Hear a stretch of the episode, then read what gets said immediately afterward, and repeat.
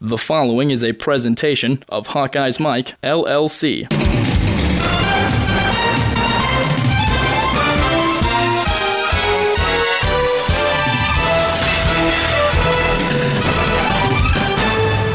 Third down and five from the six.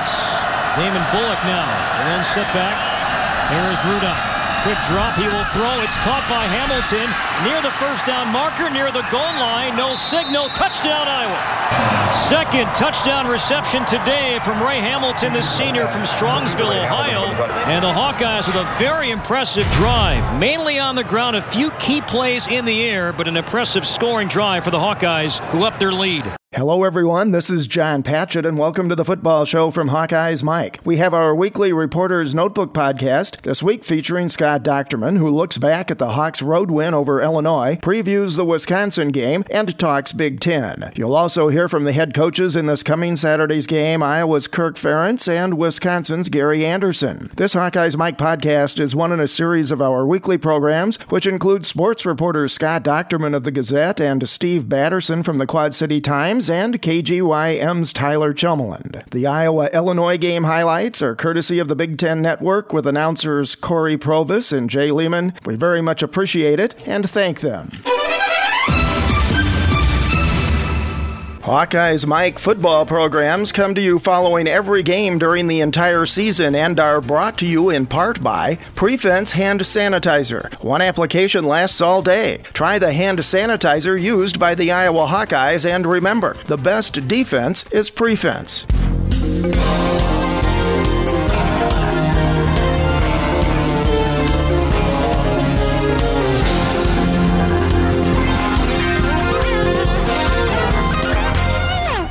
Time now to hear from the head coaches in this coming Saturday's game. First up, Iowa head coach Kirk Ferentz, who talks about all of the focus on Wisconsin's offense may in fact be overshadowing how good the Badgers' defense is. it, it is, and I think um, it's interesting. You know, I mean, you go back historically, especially in pro football, the Redskins, uh, 49ers, teams that you think about offense, and they always had good defenses playing behind them, and that's same thing with Wisconsin. It's hard not to talk about the running attack just because it's it's so stellar, but I think the amazing thing is a year ago they made that transformation to a whole different scheme, the 34 scheme, and played at a really high level. And then even more amazing than that, basically lost their a lot of their front seven guys. Uh, although a lot of the guys that are playing now played last year, they, they play their players pretty liberally. But they're veteran in the back end. But uh, you know, all that being said, they're playing at a higher rate statistically. So it's it's really impressive. They embrace what they're doing. Obviously, when the, the change took place, the new staff uh, did a great job at selling their scheme, and the players are playing at a really high level. And yeah, we witnessed that last year with their best guy not on the field. Borland didn't play. They didn't miss a beat, and that's kind of what you've seen this year as well. They're, they're statistically better than they were a year ago. Challenge is try to get a manageable third downs, and, and we didn't do a good job last year, but um, they, they, really do a good job at the run run attack. They, you know, right around 100 yards. I guess they're under 100 this year, and just slightly over it last year. But they're uh, they make it tough for you to run the football, and if they can get you in predictable third downs, they do a good job there too. Ferentz talks about Wisconsin's Melvin Gordon. Yeah, they, they, have had such a long list, and uh, going back to when I wasn't here, but in the 90s, watching them, uh, they good backs then too, and it's just you know he's, he's got phenomenal a phenomenal skill set. You can just see on film he's got personality. He's, he's a really uh, enthusiastic, uh, energetic player and uh, very strong-willed. So it's he's got all those attributes, and he's been able to stay healthy too, which is that's no easy trick for a running back sometimes. And combine all that, but but you know all that being said, to, to, to see someone do what he did last, obviously it hasn't happened. But but the the class that he entered, you know, it's a pretty small class. So those guys could fit in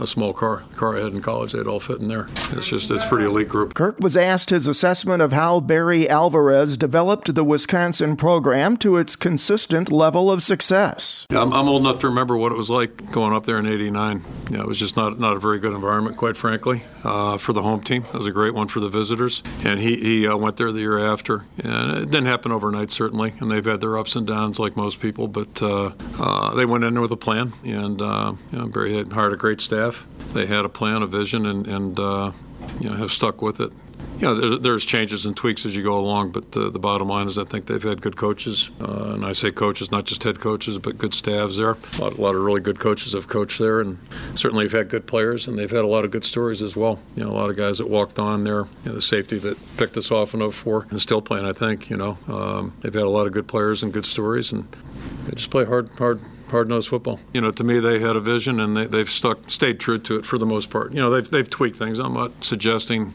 you know, they'll, they'll play to their strengths, but you know, they've had first round receivers up there that when they had them, they, they threw that ball at those guys pretty frequently.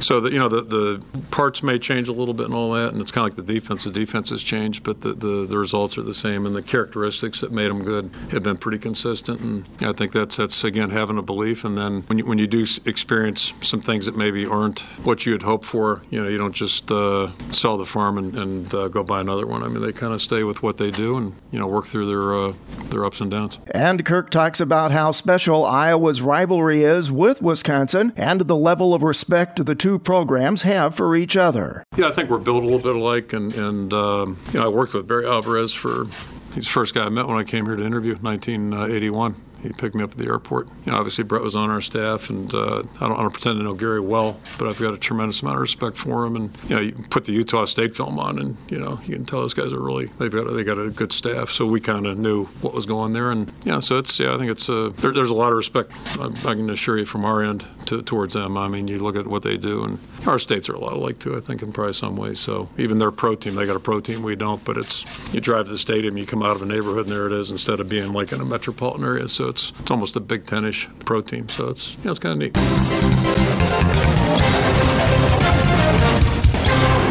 Next, we hear from Wisconsin head coach Gary Anderson, who provides his overall assessment of this year's Iowa team. Iowa is, uh, you know, it's always a challenge to go. I've been there once, but uh, it's a challenge to go there and play. Very good crowd. I'm sure it'll be a packed house as it is each and every week, much like you see in, in the Big Ten. But it's uh, we're excited to go down and play. It's obviously a game that is late in the year. It has a lot of meaning. We'll get on the bus and move on over to the game. And both teams are playing for a lot at this time of the year. So really, at the end of the day, what more could you ask for? They're a powerful run game. Uh, they haven't changed, especially the last couple weeks, as far as what they want to be. And I think where they are at their best is being a physical power football team, uh, running the ball with a big offensive line with a ton of experience, good tight ends, two or three tailbacks roll in and out of there. Receivers caught my eye this year. I think they can catch the ball down the field. In the games where they've played very well, they really have caught the ball down the field well with both quarterbacks throwing it to them. And defensively, you know, kind of more of the same. Big, tough kids um, in the front seven. Those tackles are as good as we'll play, and said that last week, but they're as good as we'll play again. They're uh, very, very talented players, physical, tough minded, and the defense is coached very well. So it'll be a tremendous challenge. Anderson was asked what makes his star running back, Melvin Gordon, even more productive this year than before. Melvin, this year, just if I just off, I haven't gone back and studied his tape from a year ago, and but it just seems to me that his angles are phenomenal. They were very good last year, but his ability to maybe it's pre snap a little bit, I don't know, but his ability to get up to the next level and then make the cuts initially to get onto the one defender without another defender having an angle coming from another side is, uh, you know, something that uh, I know I could never do anything like that. That's for sure. But he, he's much better at that. Number two, I would say his power, you know, where uh, he's really got his his eyes over his toes when he puts the ball in his hand in traffic, and his ability to, to see the holes has always been tremendous. You know, the arm tackles, uh, he's breaking many more many more of those at the line of scrimmage, and quite frankly, the the head up tackles that he's dealing with in those situations, you see a lot of guys bouncing off of him in the holes that are sometimes squared up on him. And um, I didn't see as much of that a year ago. So I think it's a combination of a lot of things, but a combination of one thing after it's all said and done, his hard work to get his, himself in, you know, tremendous shape like he always was, but I think he's a notch above where he was before. Anderson talks about his quarterback rotation of Joel Stave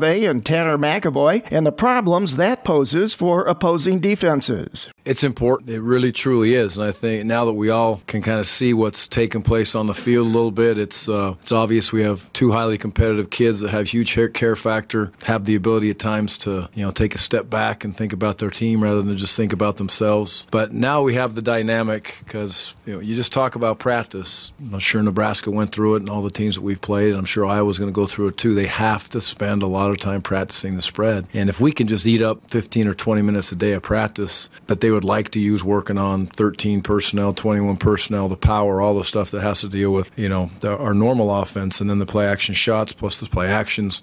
You you you can't get it all practiced the way that you want to be able to practice it. So that's the positive for us as a whole, as an offense and as a football program. But for those kids, I'm just excited for their success. It's uh, it does you good. It puts a smile on your face when you see Joel go out there and, and do what he did in this last game and the games prior to this. And I know we didn't throw the ball a lot last last game, but again, we didn't really need to when his opportunity to affect the game is always important in the way he checks the ball and the way he did throw the ball. The one throw kind of got us going offensively. It's a third down, it's converted. I think we scored the next player within two plays after that, which was huge. He got out of the way, he took a big shot again. Joel Stave can stand in there and take a shot with any of them in the back in the, in the uh, from those big defensive linemen or linebackers, whoever it may be. And this last game, I ended up taking a timeout because I couldn't I couldn't tell if he caught his breath or if he was hurt or had lost his breath or where he was. And he comes over and says, "I'm, I'm all right," shakes it off and, and moves onward. And then Tanner, for him to be able to affect the game in a positive way, uh, for him, it's great to see him have some success moving to the quarterback position this year. Anderson explains the keys to the success of his defensive scheme this year. The big thing is is that Vince Biegel has the ability to play and get his hand on the ground when he needs to. It's not every snap. It's just uh, every once in a while. This last game, we actually had to do that a couple times with Joe, and Joe hung in there and did a good job. I don't feel good about doing that snap in and snap out, nor with Dave, but I do with Vince. I feel like he could go in there, and as long as we put him in a, in a productive situation with the tackle, I think he can hang in there and, and do a nice job. So that that's one key piece to the puzzle where it's it is an outside linebacker, but it's got a little bit of a slash to a potential defensive end. The other thing is, you know, those those two inside tackles or ends or whoever you want to call those kids, I think have, have grown and developed and got better, and we, we have enough of them that we can flow through there and rotate them in. This week's probably be a little different. This week we're going to have to play with more, you know, three. Uh, Joe Schobert is a true outside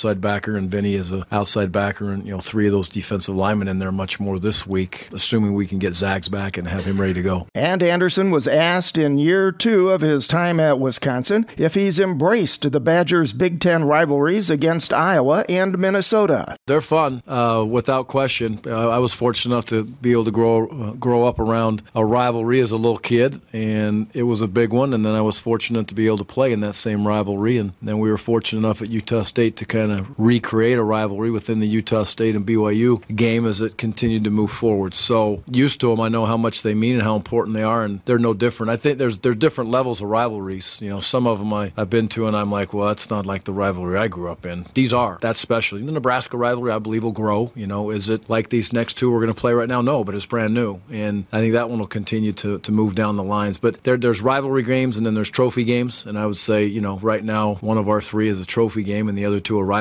games, and one of them is this week, and we're very excited about it. I know the kids on their side will be, our kids on our side will be. It's great for the fans, and it's just it has a little extra edge to it. But I, think it's important in rivalries that there's a there's respect too on both sides by the players and by the coaches and how we represent ourselves because you know your rivals better than you know many of the other teams within the conference, and um, that's something I've always believed in. We have a great deal of respect for Iowa, just as we do for Minnesota, and we're, we're excited to play these rivalry games. And they're two very good programs, obviously fighting for championship just like we are. On second down and goal, and Rudock again will boot. He's going to tuck it. Rudock for the end zone. Touchdown, Hawkeyes. Six yard run and score for Rudock. He's thrown two and now runs for one as well.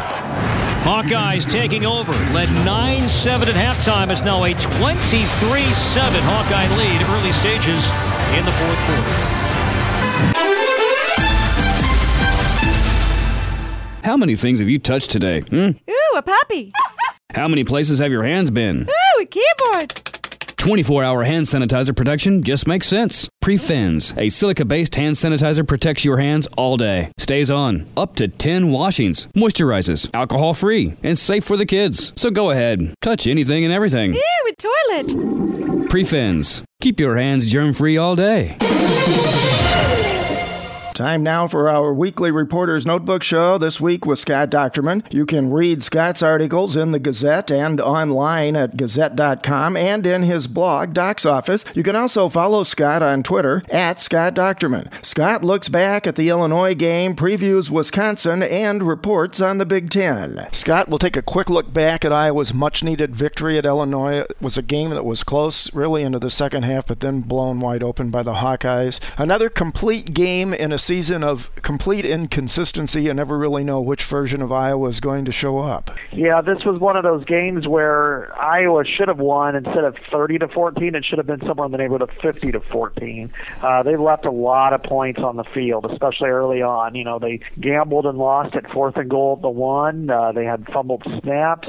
Uh, they three times they they timed out on downs, uh, but they were still able to get the win and win decisively. They outplayed Illinois in all facets facets of the game, uh, outgained them by more than two to one, and had almost 600 yards of offense. It was, I think, the fourth most under the under the Ferentz era. Uh, they're able to run the ball effectively for 300 yards. They passed it just fine. So you know, statistically, it looked good. It was just you know those quirky little m- mistakes that where they left points out on the field. If you do that against a good team or even a, a modest team, you're probably going to lose. But in this case, maybe what it does is it inspires them a little bit more. I mean, they were still able to win decisively, and yet they didn't play their best. They didn't finish the way they wanted to finish. So I, it probably gives them a little bit more hope and more confidence that if they just finish these drives, that they can do it. And yet, when they go up against uh, a team like uh, Wisconsin this week, they know they have to finish drives, or otherwise uh, they'll, they'll pay for it dearly. Well, for the Hawkeyes, you take the win in Champaign, you keep your Big Ten West Division hopes alive to stay relevant in the Big Ten West. This game Saturday against Wisconsin, it's another must-win for the Hawkeyes, and really for Wisconsin too, for that matter. The Hawks are 7-3, 4 and 2 in the conference. Wisconsin's 8 and 2, 5 and 1 in the Big Ten. They're ranked 14th in the AP, 15th in the coaches polls. Frankly, when you look at Wisconsin on paper, it's hard to figure out why it's not undefeated. Absolutely. I mean, the two losses that they came, uh, they lost, I guess. Uh, one, the first game, they totally dominated LSU. I mean, into the third quarter, it was 24 to seven. But then the injuries started popping up. Uh, Melvin Gordon didn't play except for one run in the in the second half and had a hit pointer. You had quarterback Joel Stave didn't play. You had a couple of their linemen that were knocked out early on defense, and they just they couldn't do anything. I mean, Tanner McEvoy didn't, I think he completed one pass in the second half half against LSU, and it just caught him. I mean, it was it was a shocking turn of events to have them lose 28 to 24. And then against uh, Northwestern, you know, Gordon and the boys ran for almost 300 yards, yet four interceptions really cost them, and and they lost to Northwestern. And when you look at it, how inexplicable if you if you start to compare scores, Iowa blows out Northwestern 48 to seven at home, yet Wisconsin loses to Northwestern 20 to 14. That should indicate that Iowa, you know know, is, is at least the equal of Wisconsin, if not the better team. However, uh, the odds makers don't make it that way, and and the eye test for the rest of the season doesn't certainly doesn't put it in that ballpark. So, but to your point, Wisconsin's a very good team that's had two slip ups. You know, even if they could have survived one of them, and I think especially the opener against LSU, I think they would be in position to possibly claim a, a playoff spot if they were able to win out. But right now, they've got a really good chance of not only winning the West but winning the Big Big Ten as a whole and getting themselves into a nice bowl game. This uh, Iowa Wisconsin rivalry is the closest, most competitive in the Big Ten, and I think the term used in Tuesday's press conference with Kirk was respectful. Not a lot of trash talking here. There's a lot of respect uh, held for the other team by each team. In the eight games they've played for the Heartland Trophy, which is at stake again this Saturday, they've each won four games. The Badgers currently have that trophy based on last year's win in Kinnick Stadium. So let's now switch and look at the matchups Iowa's defense versus Wisconsin's offense, and really, truthfully, both offensively and defensively for Wisconsin. When you start going down the statistics and, and looking at what they've done this season, it, it almost turns into blah, blah, blah. They're so good on, on almost everything they do. But like the overall team, Iowa's defense has been up and down this year. They've shown a vulnerability to the run, they've often shown weakness on the edge. Those are both things that the Badgers excel at. Yeah, that's something that they've done a really good job of, not only this year, but but over overall across the board. I remember two years ago, I believe they ran for almost 600 yards against Nebraska in the Big Ten championship game, where they were using Melvin Gordon to run kind of those jet sweeps that Jonathan Parker runs for Iowa, and I think he ran for somewhere in the neighborhood of like 207 yards on nine or 10 carries. It was just incredible. If he runs the same type of play, and I'm not sure Iowa knows how to stop it either. That said, Iowa did a good job last week against Illinois on the perimeter plays. They had their corners come up and hit, and they were both effective, but especially Greg Mabin, but I thought he did an excellent job in, in defending the perimeter. A lot of it was rallying to the ball, hats on the ball, and doing the things that they certainly didn't do against Minnesota, and I think it, that paid off for Iowa against Illinois. Now, this is a completely different team. Let's not pretend that they're in the same they're in the same division, but that doesn't mean they're in the same ballpark here. I mean, Wisconsin runs the football with a you know a, a ferocity that very few teams do. They are very physical. They're huge up front. They've got two running backs that are as good as any two running backs in the country, and Melvin Gordon is the best player in the country, in my opinion. He's going to be gunning for 2,000 yards on Saturday. I mean, that's kind of an interesting statistic that somebody like that can do that at your home. Well, however, Iowa last year was very good against him, held him to 60 some odd yards at Kinnick Stadium, really stopped him in his tracks most of the time until late in the game. So this is going to be a game where Iowa understands what it's up against. There's no tricking Iowa into thinking, wow, what happened here? Why did we know about this? I mean, you know what you're going to get. The question is, can you stop it? Slow it down? He's going to get his yards. Gordon's too good for that. And same thing with Corey Clement. But what what Iowa needs to do is make him earn those yards. Make him okay. You're going to get five or six yards here and there, but don't let it turn into 20, 30, 40, 50. And and that's what Nebraska did last week when they actually played as bad or worse run defense as Iowa did against Minnesota. Well, in Big Ten games only, if you're looking for positive stats for Iowa's defense, the Hawkeyes do lead the conference in pass defense, but and they also have 10 interceptions.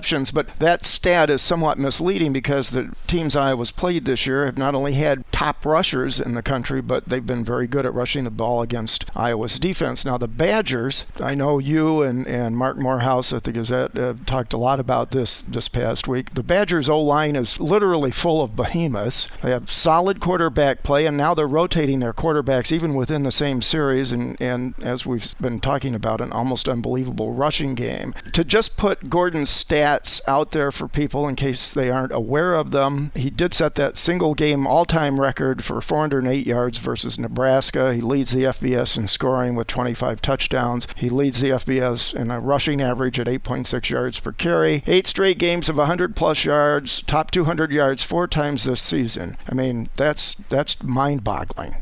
it certainly is, and it just shows you what the type of back that he is, and and you can't dismiss the offensive line either. He is an as explosive back with vision as I've seen in the, in the Big Ten, and I, and obviously the Big Ten's had terrific running backs over the years, and Iowa had one about six years ago in Shonn Greene, but but this guy's on a different level. I mean, his quickness, his acceleration, and his speed are top shelf. I don't think anybody's better than him in college football, and the only guy that I can see that rivals him across the board is Jamaal Charles in that. He's also deceptively strong. He's not a physical style running back per se, but but he can break tackles, and he, he's he's a little harder to bring down than people think. And his vision is excellent. He sees the cutback so well. He can spot soft spots and things like that that very few running backs can do. And you know, he, of course, he's a guy that Iowa wanted. That he was locked up by Iowa, and uh, said he was 100% committed to Iowa in 2010. But as the wheels started to come off on that season, Melvin Gordon started getting hammered pretty hard by Wisconsin and ended up flipping it. And uh, you know, this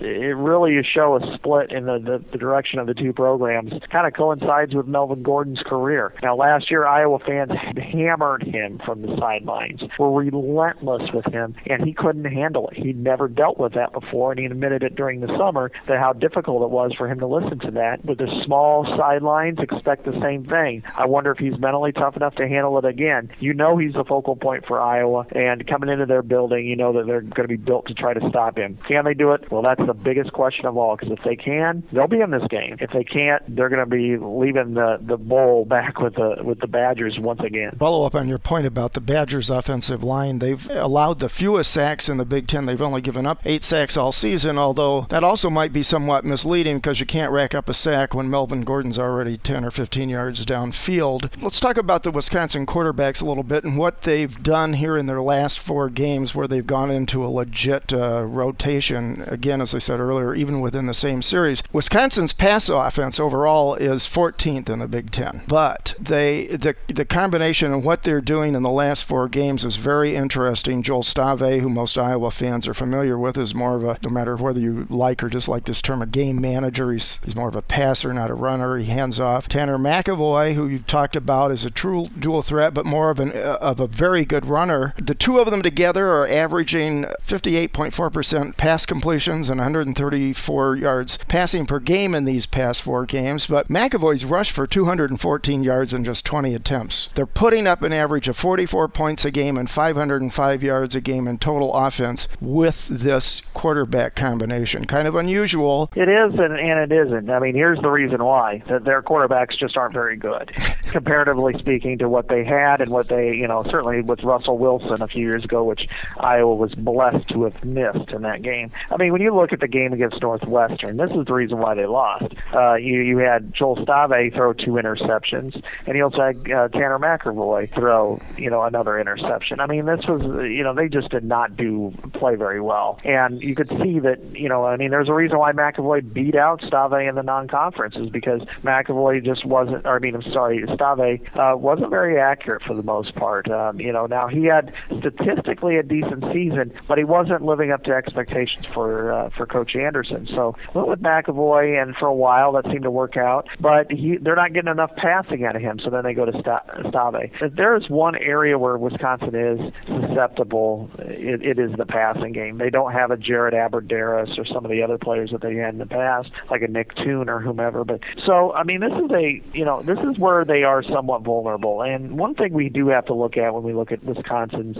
passing attack is, is the, the schedule. They ha- like Iowa, who tends to get hammered for their schedule. I mean, the only opponent that they faced uh, before last week against Nebraska that re- that had been ranked or had it much value at all was was LSU in the very beginning. And uh, they, you know they had a nice lead, but they let it slip away. So they've played the same type of schedule as Iowa. However, they've been able to get much better. Joel Stave has come along in recent weeks, especially, and is playing much better. You know, he's, I think he's got five starts now under his belt. But you know, last week he, he only threw the ball uh, 11 times with seven completions for 46 yards for it. But he didn't have to do much with it when he got a running back like that. Now, what Iowa will do, and I'm sure Nebraska tried to do, is sell out to the run. If they can force uh, Wisconsin to pass, they've got a shot. But if, if uh, Melvin Gordon gets loose, or if they allow their defensive backs to get caught peeking in the backfield, then that's when Wisconsin will be at its best in the passing game. Let's uh, switch over now and look at the other side of the ball Iowa's offense versus Wisconsin's defense. The Hawkeyes have now scored 30 or more points in four Big Ten games. It's the first time they've done that since 2005. Their pass offense is second in the Big Ten, which probably surprises most people.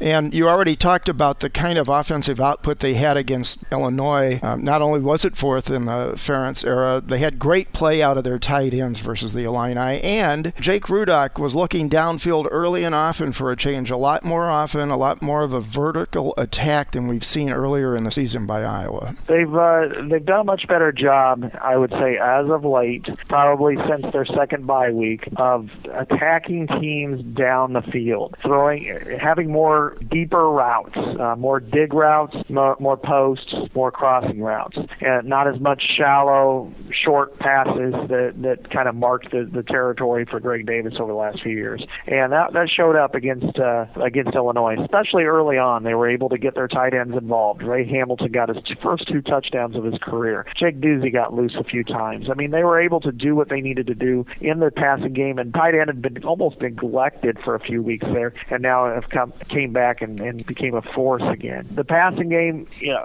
has not has lacked an explosion at times, but I think you know Jake Rudock, you know, gets scrutinized very heavily like any other Iowa quarterback, but, but I think what's underrated with him is his accuracy. I think he's a very good. He gets the ball where it needs to be most of the time, and and uh, last week was no exception. I mean, he was really doing a good job, and then you know on one of his fourth downs, the one that Iowa didn't get, you know, he threw out in the flat, and you know making Bleva just didn't quite get to the first down marker, and on a fourth and two. So the accuracy part of it was was pretty good, and then when C.J. Beathard came in, he was three for three, and and he also played uh, an outstanding game. Mark Weisman continues to break records. You mentioned Rudock's accuracy and the fact that he's really continuing to build up his stats in terms of, of the overall program history. And we're at the point now where Kevonte Martin Manley is just 13 catches away from becoming Iowa's all-time receptions leader. That's pretty impressive uh, for Kevonte Martin Manley. You know, I mean, he had a real breakout game in his freshman year against Pittsburgh. He caught a touchdown that won the game, and what's you know at least statistically the greatest comeback in Iowa history. And uh, you know, to get in that territory, you know, it says a lot about him. And you know, he he was mentored in some ways by Marvin McNutt, Derrell Johnson Koulianos, so now he's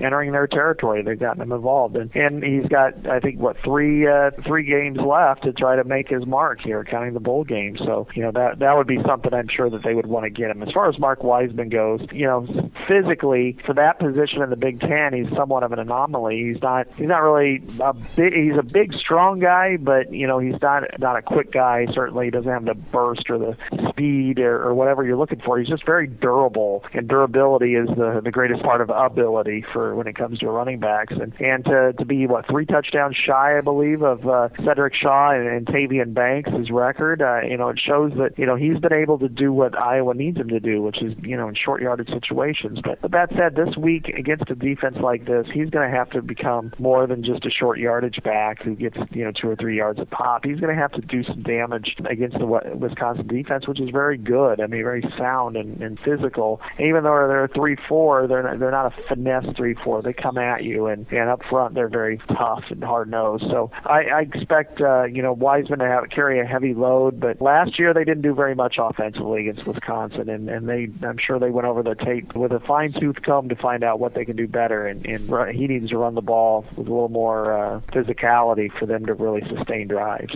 Focusing more on Wisconsin's defense, it's kind of short on stars, but yet one of the most complete uh, team defenses in the FBS. It's the leading defense among the top five in scoring, rushing, and passing defenses, and it's the only team in the FBS to rank in the top five in all four of those categories, those four major categories. Outstanding play by their linebackers. They've allowed just 17 touchdowns over 10 games. That's a pretty amazing stat. They're terrific in the red zone. Uh, they're holding opponents to just 62.4% uh, of their scoring averages, 32 sacks, 71 tackles for loss. And here's one that'll get most people 37.6% of their opponents' drives have ended as three and outs. So, how's Iowa going to try to attack this defense on Saturday? I think they have to do it in exactly the right Iowa way. Go with your tight ends and blow them off the ball. They're a 3 4 defense, which means they don't have as much girth up front as Iowa does. I mean, they're very, they, they do a very good job of, of mixing things up. It's a complicated defense. They, they confuse people, and, and they're tough and hard nosed, but, you know, when you got an offensive line like that, go get, go get your blocks. And I could see this kind of coming out like uh, Iowa Ohio State in 2013, where Iowa took to the three tight end set repeatedly and just hammered them at will in the first half. And that's the way to do it because when you do have that size advantage, and if you've got a guard who's 300 pounds going against a linebacker who weighs 240, you win. And if uh, and, and one of the things that Wisconsin's been so good at doing is neutralizing, taking up blockers to free up the linebackers in the running game. And uh, but see, that's where Iowa needs to, to do something it really hasn't done, and that is run the ball effectively against a good defense. And uh, we have not seen that you know as of really yet. Last week was a good step in the right direction, but they're going to have to take advantage of their physicality and their style of, of running the ball. I expect to see three tight end sets. I expect, expect them to go right at them, and if they can do that, they'll sustain drives. And I think that's probably, even though it's a bit nebulous, I do think that may be the most important thing Iowa can do on Saturday. And if you believe the depth chart, it looks like we're back to Mark Weisman as uh, number one and Jordan Canzeri as number two running backs. Wadley did put the ball on the ground some more down in Champaign, but I think that's probably more a matter of Canzeri getting healthier and, and able to create that real change up from the power runner to the little scat back in terms of, of Iowa's offense. Well, they always need that good one two punch, and Canzeri's been the guy that they've wanted to get there, but he's been banged up all year long, starting in camp and working his way through the season. So Jordan Canzeri last year, you know, had the biggest play of the, of the offensive game for Iowa where he was able to, to run an inside zone for, I believe, was in the neighborhood of 60 yards against them. It was a change of pace situation. So I, I, expect him to get a heavy dose of carries. You know, he had a high ankle sprain. He's not perfect. He's even limping a little bit on Saturday, but they, it was good for them to get in. Akrum Wadley had a terrific game against Northwestern, and, and it'd be understandable if he get more playing time, but you cannot put the ball on the turf. That is one thing that kills this team or kills any team is, is fumbles. And you look at him and Jonathan Parker, and, uh, you know, they've shown their inexperience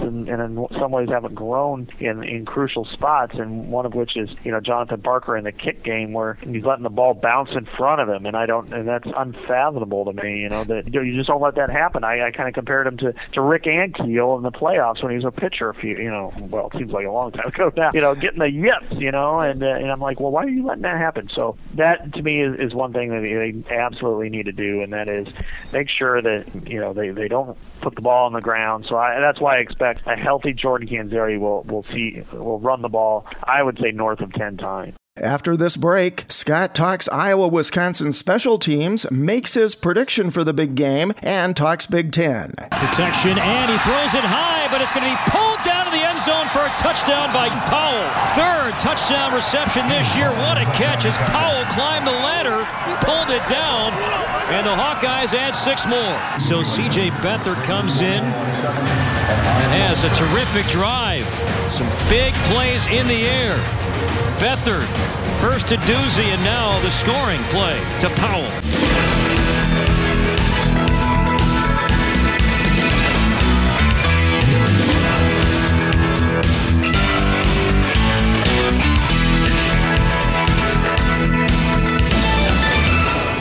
Just a reminder that you can participate in our shows by offering your own comments and opinions on the Hawks. The toll free hotline is available 24 hours a day. Call 866 74 Hawks and you can make your voice heard. Visit HawkeyesMike.com. Go to the news and events section and check the links for up to date information on Iowa games, TV channels, team schedules, and more. You can subscribe to all Hawkeyes Mike podcasts through iTunes, and you can follow Hawkeyes Mike on Twitter, Tumblr, and Facebook. Also, be sure to check out all of the Hawkeye stories, features, and blogs in the Gazette and the Quad City Times.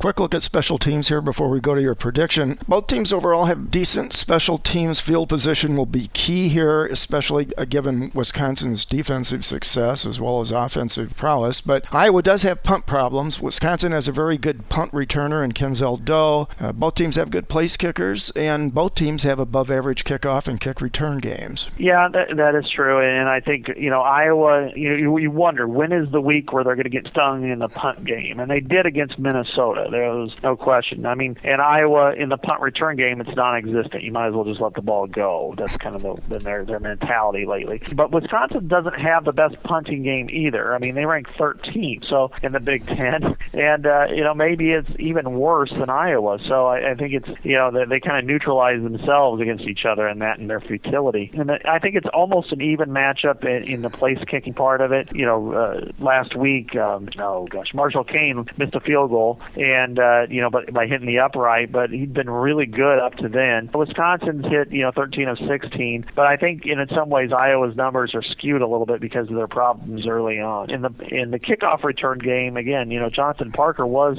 had Iowa number one, and now they've slipped to number five based on what they haven't done the last few weeks, especially against uh, Minnesota, but then also a little bit against Illinois. And uh, Wisconsin's now up to number two. So I think a good case for could be made for Marshall Koehn to continue to boot the ball out of the end zone the way he has most of the season. Okay, time for your prediction. A lot at stake. This is truly a big boy game. This is a game, as you mentioned, of uh, a long-time rivalry or respectful rivalry. The rhetoric's not nearly ramped up the way it usually is with other rivalry games. I like Iowa to keep this close. I think Iowa can slow down Gordon, not get in a position where they're letting him, you know, run like a track meet. I just think that there may be too much here for Iowa. I, the defense still will give up some play. I'm not sure that they can make enough plays to, to, to make it to, to win the game. I like Wisconsin to win 27-21, but I think it's going to be close all the way to the end. And if Iowa can again somehow sustain drives, convert on third down, keep the ball away from Melvin Gordon, they've got a chance to, to pull it out at the end. But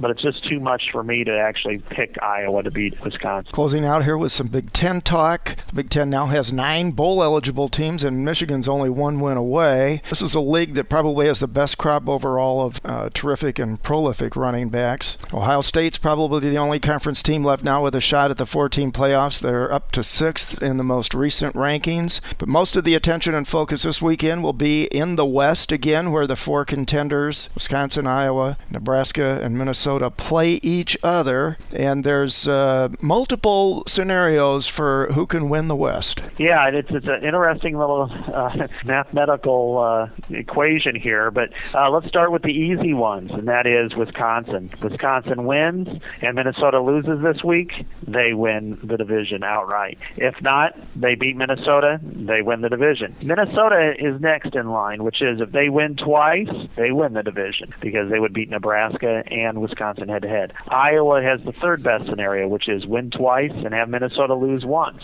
Nebraska's in the one that, that of all the teams they're in the, the toughest spot. They not only have to win twice twice, which is Minnesota at home and at Iowa, but then also uh, they have to hope Wisconsin loses twice, and that that's a tall task, I would say, right now for the for the Cornhuskers. So Wisconsin obviously is the favorite, but I wouldn't sleep on either Iowa or Minnesota because I think uh, both of these physical style of teams are not anything Wisconsin's faced very much this year, not since LSU. Physical uh, across the line of scrimmage, physical running games that uh, I think both could keep it close. And if one of them breaks through, I wouldn't surprise me if they break through against the Cornhuskers either. So I would say the odds-on favorite are Wisconsin to go to Indianapolis and face Ohio State in a, in a really a titanic clash, but I wouldn't completely rule out either Iowa or Minnesota somehow breaking through. So you're telling me there's a chance?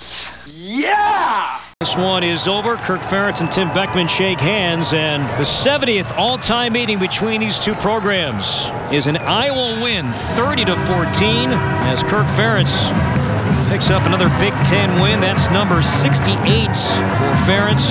Jake Rudock was terrific today. Yes, a couple of drop snaps, but threw the ball very effectively. Made some smart decisions with his legs to run. The Hawkeyes now seven and three, four and two in conference play.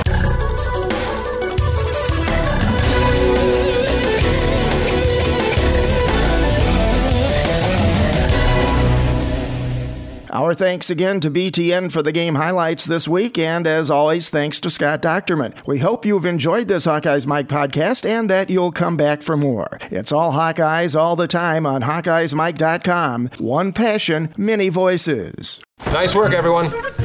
Sharp broadcast. Really good. Everyone on the floor as well. Really a lot of hustle. I liked it.